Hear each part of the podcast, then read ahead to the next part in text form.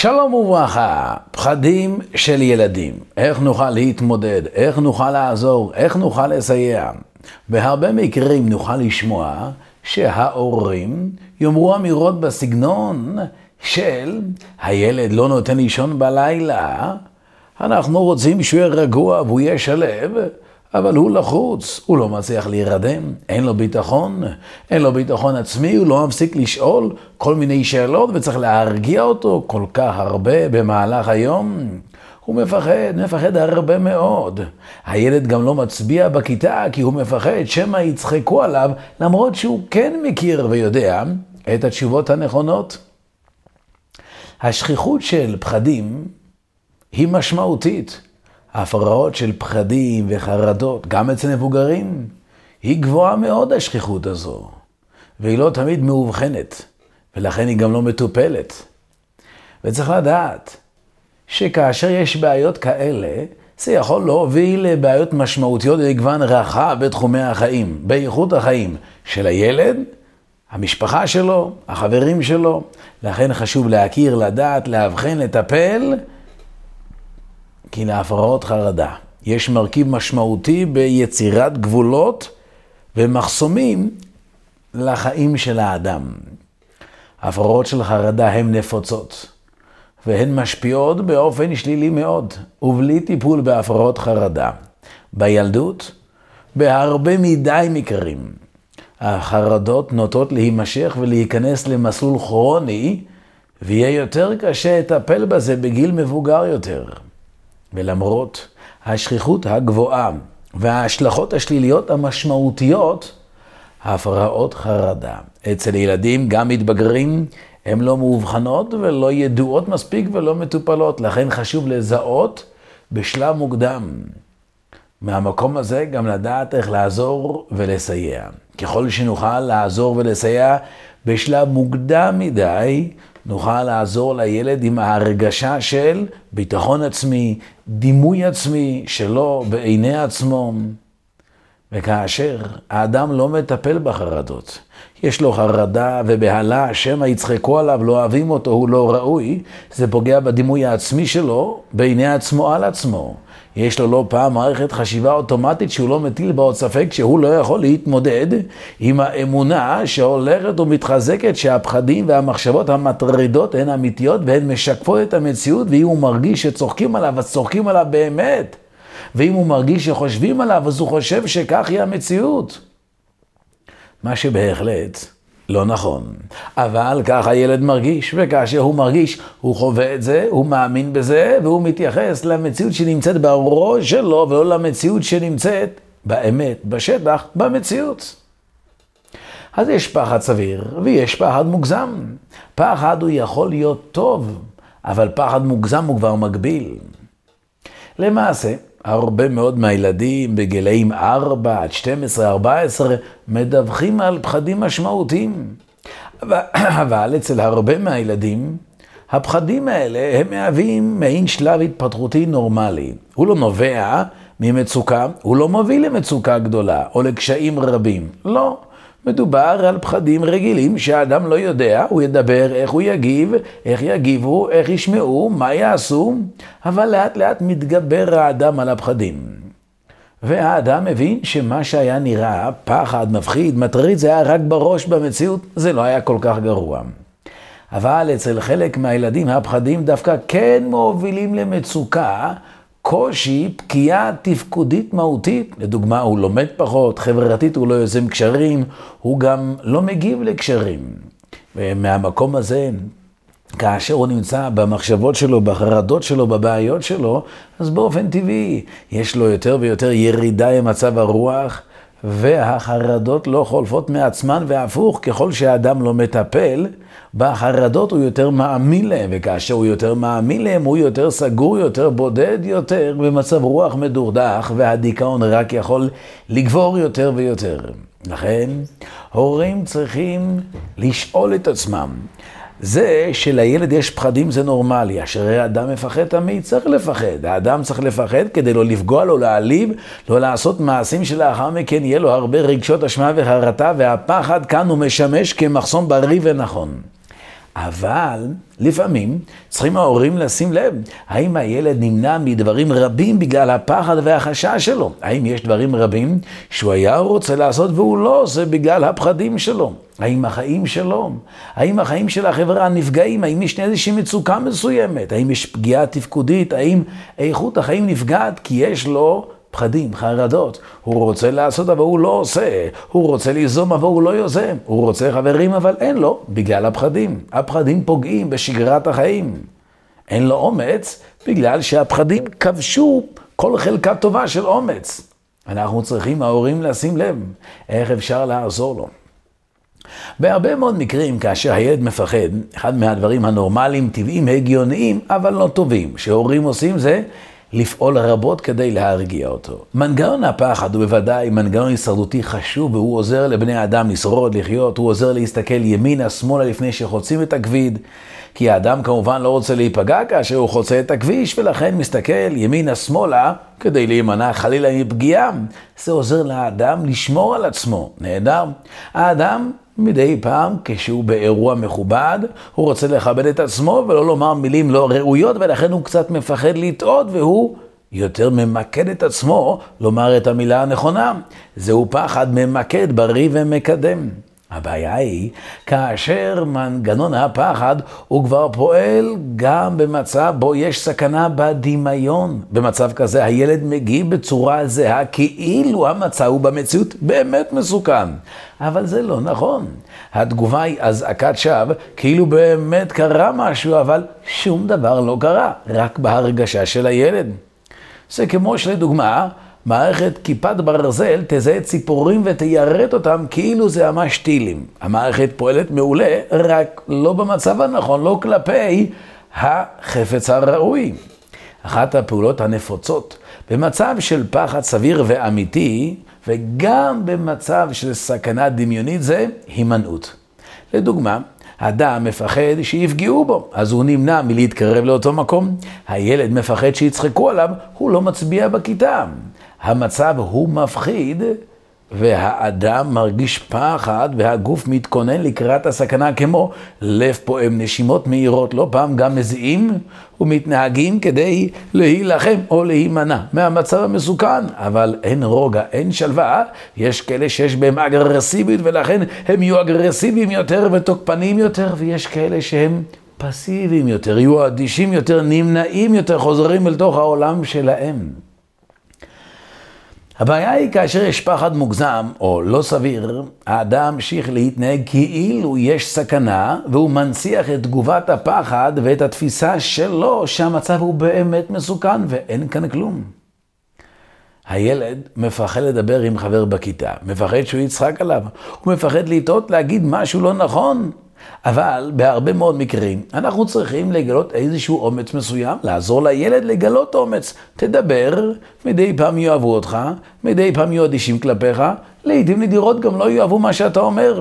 אבל המחיר שלא יאהבו מדי פעם מה שאתה אומר הוא נמוך ביחס להתנסות החברתית ופיתוח הכישרונות, ובסוף גם יאהבו אותך ותמצא לעצמך את החברים. ולרוב הפחדים לא מתממשים.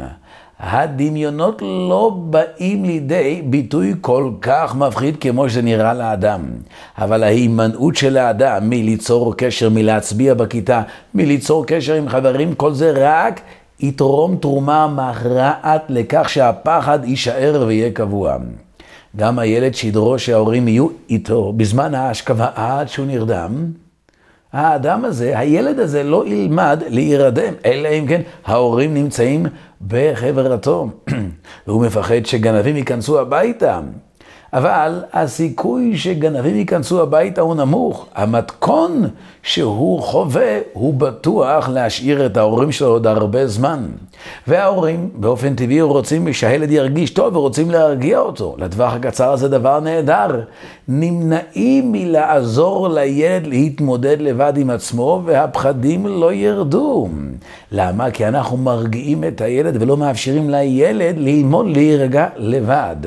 וכאשר אנחנו חושפים את הילד לאירוע שהוא בעל כוחו הגיע לשם. אין צורך להפחיד את הילד, אין צורך ליזום אירוע מפחיד, יש מספיק אירועים כאלה. באירועים האלה, כאשר ההורים מנסים יותר מדי להרגיע את הילד, הם מגבילים את היכולת הטבעית שיש לילד להרגיע את עצמו.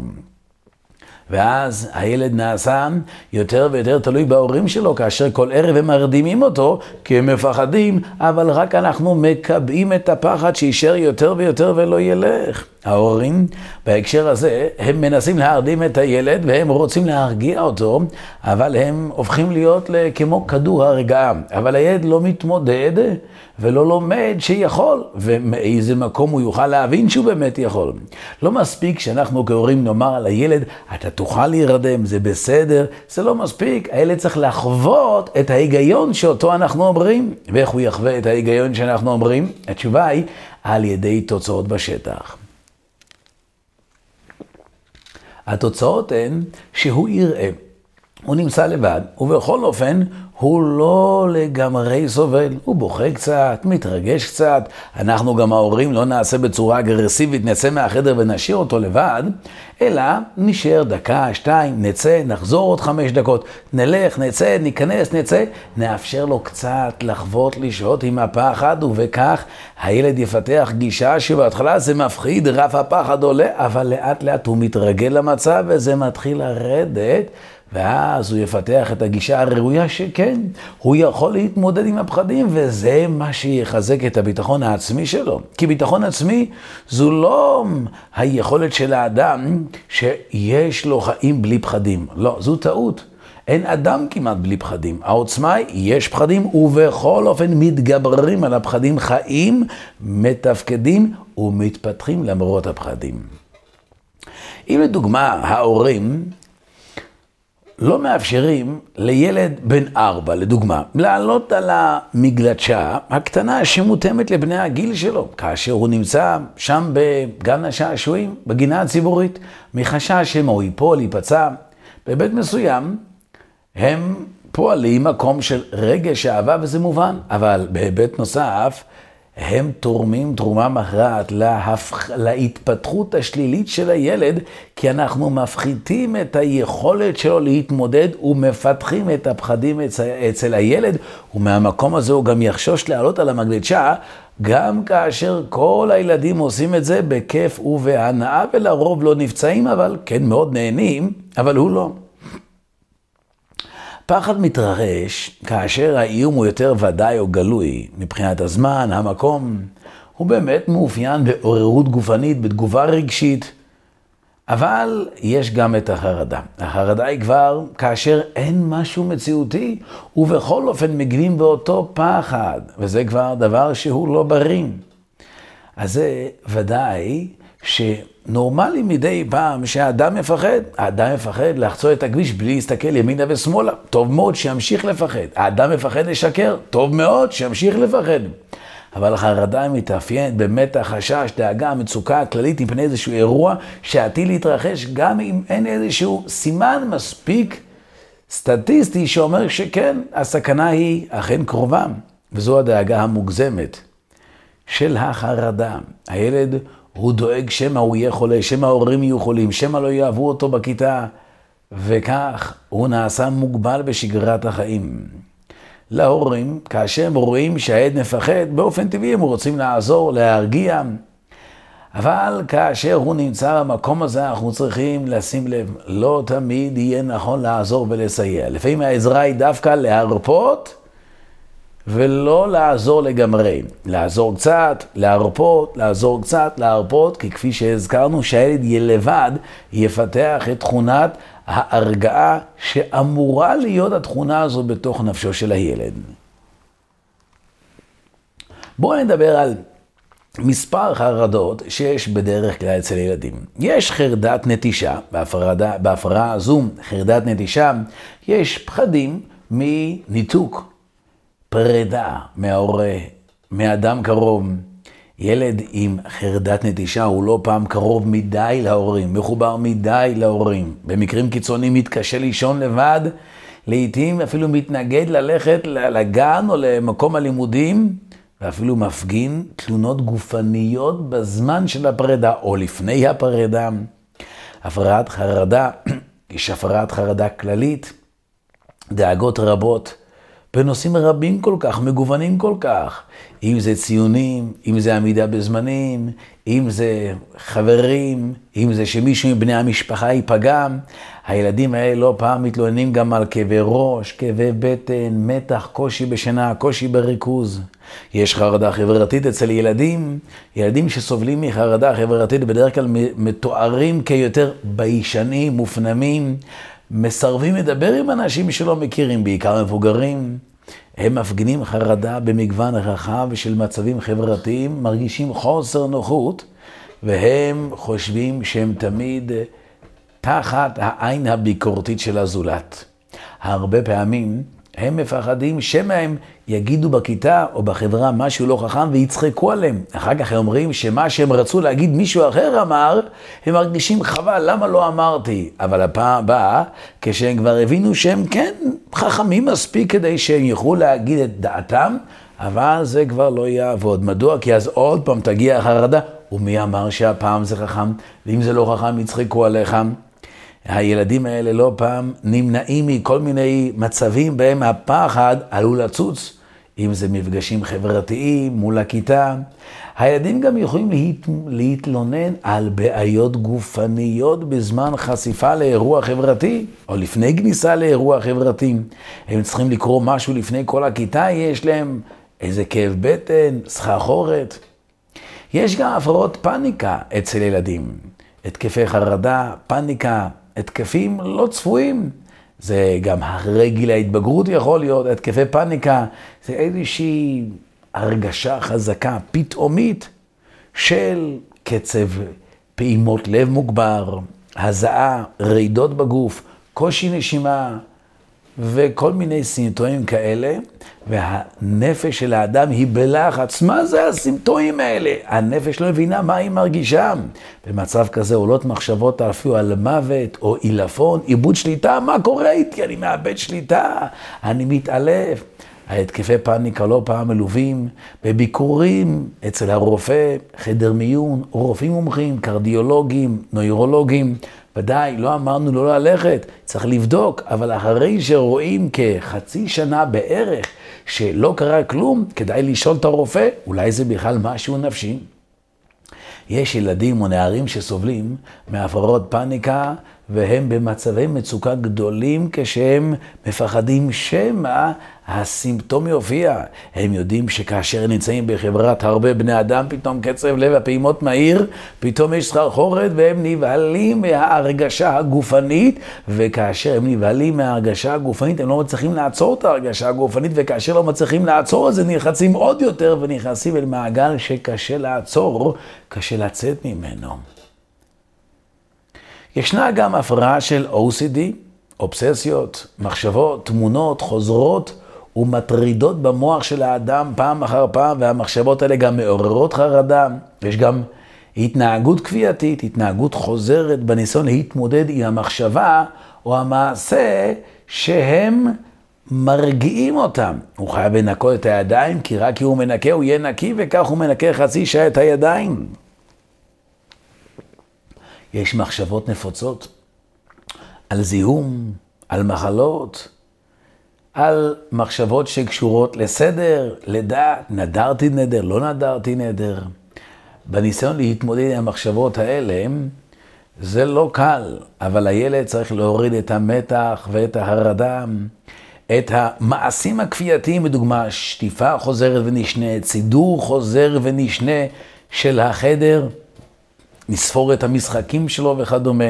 צריך ללמוד בהדרגתיות איך לעשות את זה קצת פחות, ולדעת להכיל את הרגש. נכון, כאשר אני לא לגמרי שוטף את הידיים כמו שאני רגיל, לדוגמה, לא חצי שעה, עשר דקות. 20 דקות, לא חצי שעה, אני מוריד לאט לאט בהדרגתיות, ואז אני מתחיל לחוות את הרגש הלא נעים. כן, צריך לא להיבהל, זה שאני מרגיש רגש לא נעים זו לא עדות לכך שאני בבעיה, זו עדות שאני בתהליך ריפוי. כך צריך לדעת להעניק את המשמעות לאותו רגש, כך צריכים ההורים לעזור לילד, להגיד לו, כן, אנחנו מבינים מה שאתה מרגיש, זה לא נעים, אבל אנחנו נישאר עם ההרגשה הזו, כי ההרגשה הזו היא בדיוק ההרגשה שאנחנו צריכים להרגיש כדי שנוכל להיפרד מהטקסים הכפייתיים האלה שמגבילים אותנו. בהרבה מאוד מקרים כדאי גם ל... ל כשכל התהליך הזה יהיה מלווה גם בייעוץ מקצועי, כדי שההורים ידעו לעשות את זה בצורה נכונה, בהדרגה, לא באופן קיצוני, מה שיכול להיות מסוכן, לא רק שזה לא יעבוד, אלא גם לעשות נזק חמור יותר. לגבי נושא החרדות, יש כל מיני סיבות מדוע זה מגיע. האם זה תורשתי? האם זה נרכש? לפעמים זה גם זה וגם זה. לפעמים יש חוויות טראומטיות של חוסר אונים שהילד הרגיש, הזנחה של צרכים נפשיים יותר מדי, פרידה מההורים, או ביקורות חוזרות ונשנות. פעם אחר פעם, פעם אחר פעם, אתה לא טוב ואתה לא יעיל ואתה לא בסדר, ואתה לא טוב ואתה לא יעיל ואתה לא בסדר, ואז הילד מתחיל להבין שהוא חייב להיות מושלם, כי אם לא יקבל ביקורת, והרצון להיות מושלם והצורך להיות מושלם הוא כמו מחייב את האדם שכל דבר יתנהל כראוי, ואם יש טעות זו סכנה והוא רוצה לברוח מהסכנה כי הוא חייב שהכל יהיה מושלם. ובכך את החרדה הזו הוא רכש בגלל האירועים החברתיים. יש כאלה שההורים שלהם סבלו מחרדות, ולכן הם נמצאים בגם כן גישה של דאגות יתר, חשיבה קטסטרופלית, חשיבה קיצונית מדי. ובכך, כפי שהזכרנו בהתחלה, המצב רק מתגבר ונעשה חמור יותר ויותר. תפקיד ההורים בפחדים והפרעות החרדה של הילדים הוא קריטי, הוא מהותי, הוא משמעותי מאוד. ההורים יכולים לעזור לילד לעצב סביבה בה הקשיים של הילד יבואו לידי ביטוי. ההורים יכולים ליצור מצבים כאלה, אבל צריכים שהדברים יהיו באופן מסודר ובאופן הדרגתי. אנחנו נרצה שייאלץ להתמודד עם הפחדים והקשיים שלו.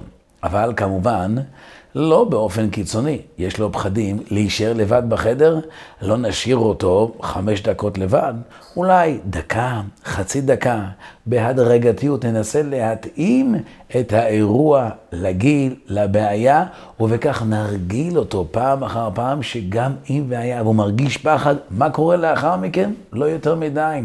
זה עובר עם הזמן. ככל שהוא נחשף יותר לפחדים שלו, אז הוא מבין שהרי הפחד, האדם מתרגל לפחד, וכשהוא מתרגל לפחד, מתברר לו שלכתחילה לא היה כאן כלום. אי אפשר להסביר את זה במילים ובהיגיון לילד. גם למבוגרים אי אפשר להסביר את זה בהיגיון תמיד. כדאי לחוות את זה, כדאי להרגיש את זה, ואז להגיע למסקנה. הורים יכולים להגיד את זה לילד, אבל לא בתור אמירה עם ציפייה שבגלל שאמרתי, כך אתה חייב להרגיש וכך אתה חייב להגיב. לא. אלא בסגנון של, אנחנו אומרים, אבל עם הזמן אתה תחווה את זה, ואז תדע להסביר לעצמך במוח מה שחווית בלב בעזרת המילים של ההורים. אז אם כן, ככל שאנחנו נוכל כך לייצר סביבה שיש בה קצת פחד, לא יותר מדי, במינון מדורג ומתאים לילד, אז אנחנו לא משמרים את הבעיה, אלא אנחנו תורמים להתרוממות הילד מעל החרדה. בהרבה מאוד מקרים. הורים שלא מצליחים לפעול בצורה הזאת, הם מרגישים הרבה תסכול, ייאוש, אפילו כעס על הילדים. למה אתה מפחד? מה יש לך לפחד? ולא פעם הגישה הזו יוצרת חיכוכים ויוצרת מתחים. וההורים לא תמיד גם יודעים איך מטפלים בזה. הם אפילו לא מבינים שעצם זה שהם מנסים יותר מדי לעזור ולסייע, בזה הם אולי אפילו מייצרים או מעמיקים את הבעיה יותר. למה? כי פעם אחר פעם מנסים להרגיע את הילד. הילד צריך ללמוד להירגע לבד. אנחנו לא יכולים לעזור ולסייע יותר מדי. ההורה המגונן הוא הוודאי מונע על ידי מחשבה שהילד מאוד סובל, צריך לשמור עליו, לעטוף אותו כדי שיסבול כמה שפחות, ובכך ההורה פותר לילד את הקושי, אבל מחזקים את ההימנעות של הילד עם מצבים מפחידים, ולא מעודדים את הילד להתמודד עם הקושי. כלומר, ההורה הוא בעצם מעצב את הסביבה של הילד שהפחד לא יהיה, והילד לא יתמודד, והפחד בעצם תמיד יהיה. כי גם אם עכשיו הוא לא נמצא באירוע הזה, מכיוון שההורה דיבר עם החבר במקום הילד. ההורה פתר את הבעיה של הילד במקום הילד. אז מה קורה לילד? פחד אין לו, אבל חיים גם כן, צמיחה אין לו גם כן. אין לו התרוממות, אז אין פחד, אבל אין צמיחה. אם אין פחד זה נהדר, אבל אם אין צמיחה זה גרוע, צריך שיהיה גם פחד, ואז תהיה הצמיחה שלו. והבעיה היא שככל שאנחנו ההורים מגבילים את האפשרויות של הפחד להגיע לחיים של הילד, אין צורך ליזום, אין צורך להפחיד את הילד, אבל זה מגיע בכל אופן. אנחנו לא מאפשרים לילד לגדול ולצמוח ולהתמודד עם הפחד, ללמוד שבסדר, אז זה מפחיד. מה קורה אחרי הפחד? כלום. זה רק סכנה בדמיון. ברוב המקרים כמעט שום דבר לא יקרה. אנחנו יוצאים מתוך הנחת יסוד שככל שהילד יחווה פחדים, כמובן ברמה המתאימה לו, כמו כל שאר בני הגיל שלו, התחקרות עם חברים, מדי פעם מדבר עם מישהו מבוגר, הכל לפי העניין. כשאדם, הילד מנסה את זה, הוא לאט לאט מתחיל להבין, יש פחדים שהם רק בראש, ויש פחדים שהם באמת אמיתיים. לפחד לחצות את הכביש בלי להסתכל ימינה ושמאלה, זה פחד אמיתי. אבל לפחד מלדבר עם חבר בכיתה, זה פחד דמיוני, כי שום דבר לא קורה לאחר מכן, ואפילו אם הוא יצחק עליי, מה קורה אחרי הצחוק? שום דבר.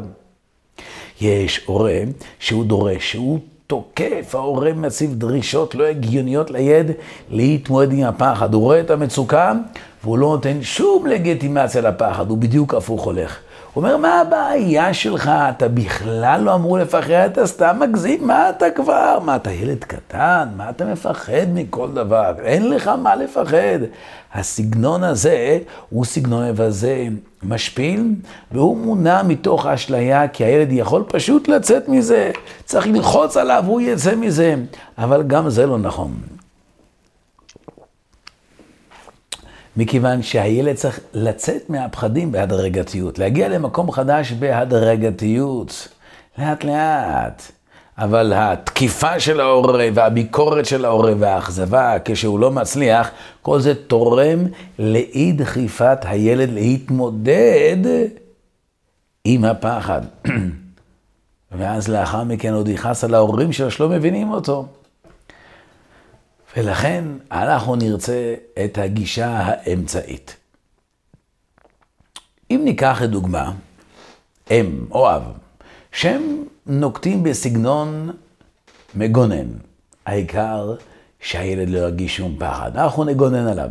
אבל בלילה, בגלל שהם מתחילים להבין שכל הילד הם צריכים להרדים את הילד שעה ושעה וחצי וכבר אין להם זמן לזה, אז יש להם סגנון דורשני ותוקפני מול הפחד של הילד, זהו, די, אתה עכשיו חייב להירדם. הם היו כל כך סבלניים, אבל אז לאחר מכן נמאס להם, קשה להם, בלתי אפשרי, יש להם מחויבויות אחרות, וכעת הם כועסים על הילד, אבל הם לא מבינים שאמורים לכעוס על עצמם, כי הם מעולם לא אפשרו לילד ללמוד את הדרך להתמודד עם הפחדים. יש לפעמים שההורים, הם לא מסכימים אחד עם השני איך צריך לנקוט מול הפחד של הילד. הילד באמצע, והוא לא יודע מה עושים. האבא אומר, תתני לו. האמא אומרת, הוא קטן מדי. יכול להיות שהאמא צודקת, יכול להיות שהאבא צודק, יכול להיות שזה באמצע, אבל כאשר אין גישה מאוחדת, אין אחדות בגישה, הילד באמצע וגם זה יכול להחמיר. אנחנו צריכים שההורים יעבדו יחד לפי נקודת זווית הראייה יחסית אובייקטיבית. מה הגיל שלו, שש, שבע, עשר, מה שחברים שלו יכולים לעשות, אם אין לו בעיה מיוחדת, כנראה שגם הוא פחות או יותר יכול לעשות, לפחות כמו הילדים הבינוניים. את זה כן לאפשר לילד לעשות. וההורים צריכים ליישר קו ולאחד את הגישה לגישה אחת מול הילד. זוהי נקודה מהותית. הנקודה הזאת היא מהותית, כי כך יכולים ההורים לאפשר לילד תהליך הדרגתי, לא להיות קורבן של הפחד, אלא להקריב את הפחד למען חיים מלאי אומץ, מלאי תקווה. חשוב שההורים וגם הילדים ילמדו על הפער בין המחשבות השחורות, הקטסטרופליות, לבין מה שקורה בפועל. לדוגמה, הילד מפחד, אם הוא יהיה לבד בלילה, יצטרך לישון לבד, מי יודע, אולי גנבים יגיעו. ההורים גם כן לא פעם סובלים מאותה בעיה. אם והיה והילד ירדם מתוך פחד, אולי לא בעיה בביטחון עצמי. אולי זה יפגע כל החיים שלו. הילד טועה וגם ההורים טועים. הילד טועה, הגנבים לא יגיעו כנראה. ההורים טועים, לא בגלל זה הילד ייפגע בגלל חוסר ביטחון עצמי, והפוך, יהיה לו ביטחון עצמי כאשר הוא יוכל להתגבר על הפחד. חשוב שגם ההורים יבינו שתחושת הפחד שלהם, שהם מפחדים מהפחד של הילד, גם זה פחד לא ראוי, וזה אולי מייצר את הפחד, או מקבע את הפחד, או מחזק את הפחד, או מפתח את הפחד של הילד בעצמו. חשוב שהילד יראה שתחושת הפחד היא לא נשארת, היא עוברת תוך כדי התמודדות. לא להימנע מהפחד. ההורים צריכים ללמוד את זה, הילדים צריכים ללמוד את זה. לא להעניש את הילד, אתה חייב עכשיו להיחשף לפחד. לא, אבל קצת יותר ממה שהוא עושה. חמישה אחוז יותר, עשרה אחוז יותר, לא יותר מדי. הילד לומד שהסביבה היא לא מקלה עליו, לא לגמרי מאפשרים לו חיים קלים, וכך הוא לומד להתמודד עם הקושי, והוא מפתח ביטחון עצמי, עוצמה, יכולת, זווית ראייה חיובית שלו כלפי עצמו, דימוי עצמי גבוה. אז לכן, צריכים ההורים להיות מודעים לכך, ולשים לב, האם אנחנו עוזרים לילד והמצב רק מחמיר? או כמה זמן אנחנו אומרים שזה יעבור וזה לא עובר? האם המסר שאנחנו ההורים מעבירים לילד זה אל תפחד, כך יהיו לך חיים טובים? ההורים צריכים לשאול את עצמם שאלה. אם לא נעשה שינוי, מה יקרה? המצב יימשך ככה? אנחנו צריכים לזהות את האינסטינקט הראשוני לנחם ולהרגיע את הילד ולהסביר שהפחד הוא לא מבוסס.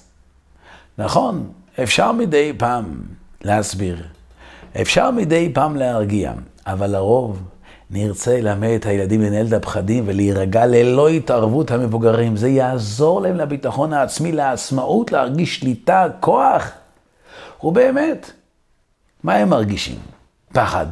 מי יודע מה יהיה? אולי אני אצביע בכיתה והחברים יצחקו עליי? אתה יודע מה התשובה לכך, ילד יקר? אתה צודק, אולי יצחקו עליך. לאף אחד אין ידיעה מה יהיה בעתיד. אז אם כן, אין לנו פתרון. באמת כולנו חסרי אונים. אז מה עושים חוסר אונים? אין, מה לעשות? אז נהיה חסר אונים, אז יצחקו עליי. אין פתרון, באמת אין פתרון. חבל להמציא אשליה ולייצר חיים לא אמיתיים ודמיוניים. יהיה בסדר, כל בעיה יש לה פתרון, זה לא נכון, להרבה בעיות אין פתרון, אין מה למרד, אין פתרון. באמת, אין פתרון לכל בעיה, אין צורך לחפש פתרון לכל בעיה. באמת, בהרבה מאוד מקרים, צריכים הורים וילדים ואנשים להגיד, אולי יצחקו עליי. אולי זה לא יעבוד, אולי יפטרו אותי מהעבודה. אתה צודק, אולי כן. אין לאף אחד ערובה שזה לא יהיה, אז מה נעשה? אני לא יודע מה נעשה. כשנגיע לבעיה נפתור אותה. לפעמים ההתעסקות יתר בניסיון להימנע מכל בעיה, איזה שלא תהיה בעתיד, היא זו שהיא בעוכרינו. היא זו שפוגעת מאיתנו לפתח את מידת האומץ. אדרבה, המפתח לעזור לעד להרגיש אמיץ זה טמון במיומנות חיים, וזה תלוי בניסיונות פעם אחר פעם. אנחנו, כשאנחנו מפחדים, נושבים כמה נשימות, מרגיעים את עצמנו, אולי אומרים לעצמנו בראש אין מה לדאוג, אומרים לעצמנו אז יש מה לדאוג, אז יהיה מה שיהיה. נתחיל לחיות ולהתקדם ולראות מה יהיה. מתייעצים, שואלים אנשים, אבל לא בגלל הפחד נמנעים מלתפקד. כך גם כן, נרצה שיהיה עם הילדים שלנו. הילד חווה פחד, אנחנו נרצה לעזור להם. אבל לא על ידי שנגיד להם, אין לך מה לפחד. לא, נגיד להם, בסדר. זה מובן, זה מפחיד, זה לא נעים. נכון, אני, מר, אני רואה שאתה מרגיש מבוהל, אני, מורה, אני רואה שאתה מפוחד. אנחנו איתך. מדי פעם, אם לדוגמה מדובר על שינה בלילה, אנחנו איתך. נכון, אתה מפחד, אנחנו איתך. מדי פעם נצא, נחזור. נצא, נחזור. עם הזמן נגדיל את פרק הזמן שיוצאים, נקטין את פרק הזמן שאנחנו חוזרים, עד שלאט לאט הילד יבין שמצד אחד אנחנו איתו, מקבלים את הפחד, ומצד שני הוא יתגבר על הפחד. כך נוכל לעזור לילד יותר. הילד מפחד להצביע בכיתה, אולי יצחקו עליו? אז בסדר, זה לא נעים. אז אם יצחקו, יצחקו. בסוף הוא יראה שלא יצחקו. וגם אם יצחקו, כמה זמן צוחקים? שתי שניות, שלוש שניות, חמש שניות, זה לא נעים. אבל לא קורה כלום לאחר מכן. והלא נעים הזה הוא מחיר נמוך ביחס לפיתוח הכישרונות והיכולות החברתיות שצריך לפתח. דבר נוסף, אפשר גם, לדוגמה, לשאול את הילד, הוא מפחד מהחושך בלילה. מה יש בחושך? מה יקרה בחושך? אתה חושש מהחושך? לבד? לא לבד? כאשר אתה עם עוד מישהו? מה יהיה בחושך? חיה תיכנס, אריה ייכנס, מה יהיה שם? הילד אומר, כן, חיה תיכנס. בסדר גמור. בואו נתחיל לדבר עם הדמיון של הילד. אז הנה, בואו נסדר פינת ישיבה לאריה, בואו נכין כוס שתייה לאריה. כן. תגידו, מה? מי מדבר עם אריה? אין אריה. כן, אבל שכחנו, הילד מדבר מתוך דמיון, אז נענה גם לא עם הדמיון שלו. הרי הוא חי בעולם הדמיון, אז נענה לו בעולם הדמיון גם כן. נקודה נוספת. אנחנו ההורים גם כן צריכים לדבר הרבה על רגשות. נורמלי שגם אנחנו נגיד מדי פעם, פחדתי, היה לא נעים. נייצר שפה שאומרת, מותר להרגיש רע. ומה קורה אחרי ההרגשה הרעה? תשובה היא כלום, מרגישים רע. מה קורה אחרי ההרגשה הרעה? זה עובר. זה לא נעים, אבל זה עובר. כלומר, חשוב שגם אנחנו כהורים נדע לשדר את זה, להעביר את המסר. נורמלי להרגיש רע. זה בסדר להרגיש רע. אנחנו משדרים אווירה בבית של להרגיש רע, להרגיש פחד, זה עובר, זה בסדר, ובעיקר לא להיבהל מזה. זה דורש סבלנות, אבל זה אפשרי. זה דורש סבלנות, אבל בהדרגתיות הילד מתחיל להפנים ולהבין שכן, אחרי ההרגשה הרעה ממשיכים לחיות, וזה הדבר המהותי. וככל שאנחנו יותר ויותר נפעל בכיוונים האלה, הילד ירגיש יותר ביטחון, או בהדרגתיות לא יחפש אותנו כמקור ביטחון, אלא יחפש בעצמו את מקור הביטחון, וזה הרבה יותר כיף לו. הוא ירדם באופן עצמאי, הוא ייצור קשר באופן עצמאי, וכמובן, העבודה שלנו, לשבח אותו, לעודד אותו, לחזק אותו. גם אם הוא נראה שהוא לא אוהב את השבחים, לחזק, לחבק, לעודד. ומדי פעם להזכיר, זה בסדר להרגיש פחד, זה בסדר להרגיש אי נעימות. ברגעים בהם הילד רגוע ושלב, סתם, שתיים בצהריים, ארבע אחר הצהריים, אז אפשר לצאת איתו להליכה מחוץ לבית, ולהגיד לו, בוא נדבר על הפחדים שלך. אתה יודע, זה נורמלי מדי פעם לפחד. גם אני כשהייתי בגיל שלך. גם אני הייתי מפחד מדי פעם. אבל אתה יודע מה קורה אחרי הפחדים? לא קורה כלום, זה עובר. לא צריך להגיד, אני לא מפחד מעולם, מעולם לא פחדתי. עדיף לומר, אני פחדתי והתגברתי. אדרבה, לשתף ילדים ברגשות שלנו, אפילו אם זה לא קיים. העיקר שילד לא ייבהל מהפחד, כי אם נבהלים מהפחד, אז לא רוצים לחוות אותו, ואם לא חווים אותו, אז לא פותרים אותו. כי איך פותרים את הפחד? על ידי שחווים אותו. אם נחווה את הפחד, נתרגל. אם נתרגל אליו, אז לאחר מכן נוכל גם כן לחיות בחברת הפחד ובצל הפחד, והפחד לא יטריד אותנו. הפחד יחזור להיות במקום הבריא והנכון, אשרי עדיין מפחד תמיד. נשתמש הפחד, פחד מלשקר, פחד מלגנוב, פחד מלטעות, אבל לא פחד דרמטי מלטעות ולכן אני לא עושה כלום, אלא פחד מלטעות, אבל בכל אופן ניזום מתוך ידיעה שמדי פעם נטעה, אבל נמשיך הלאה. צריכים את הפחד. הפחד יעזור להישרדות. זה מנגנון התראה ואזעקה, מה שגורם לעד להיזהר בזמן שהוא חוצה את הכביש, להימלט מחיל הכלב שרץ לעברו, או לדעת לעזור ולסייג כשצריך. אבל העיקר הוא שיהיה הפחד מקדם את האדם. יש פחד מגביל את האדם ויש פחד ממקד את האדם. פחד מגביל את האדם הוא את זה לא ואת זה לא ואת זה, שום דבר לא עושים. למה? כי אני מפחד להיפגע. אז אני מפחד להיפגע, אז אני מראש לא עושה. אבל יש משהו אחר. במקום פחד מונע, פחד ימקד. אני כן אצור קשר עם חברים, אני אפחד לטעות, לכן אני אומר את המילה הזו והמילה האחרת וכדומה.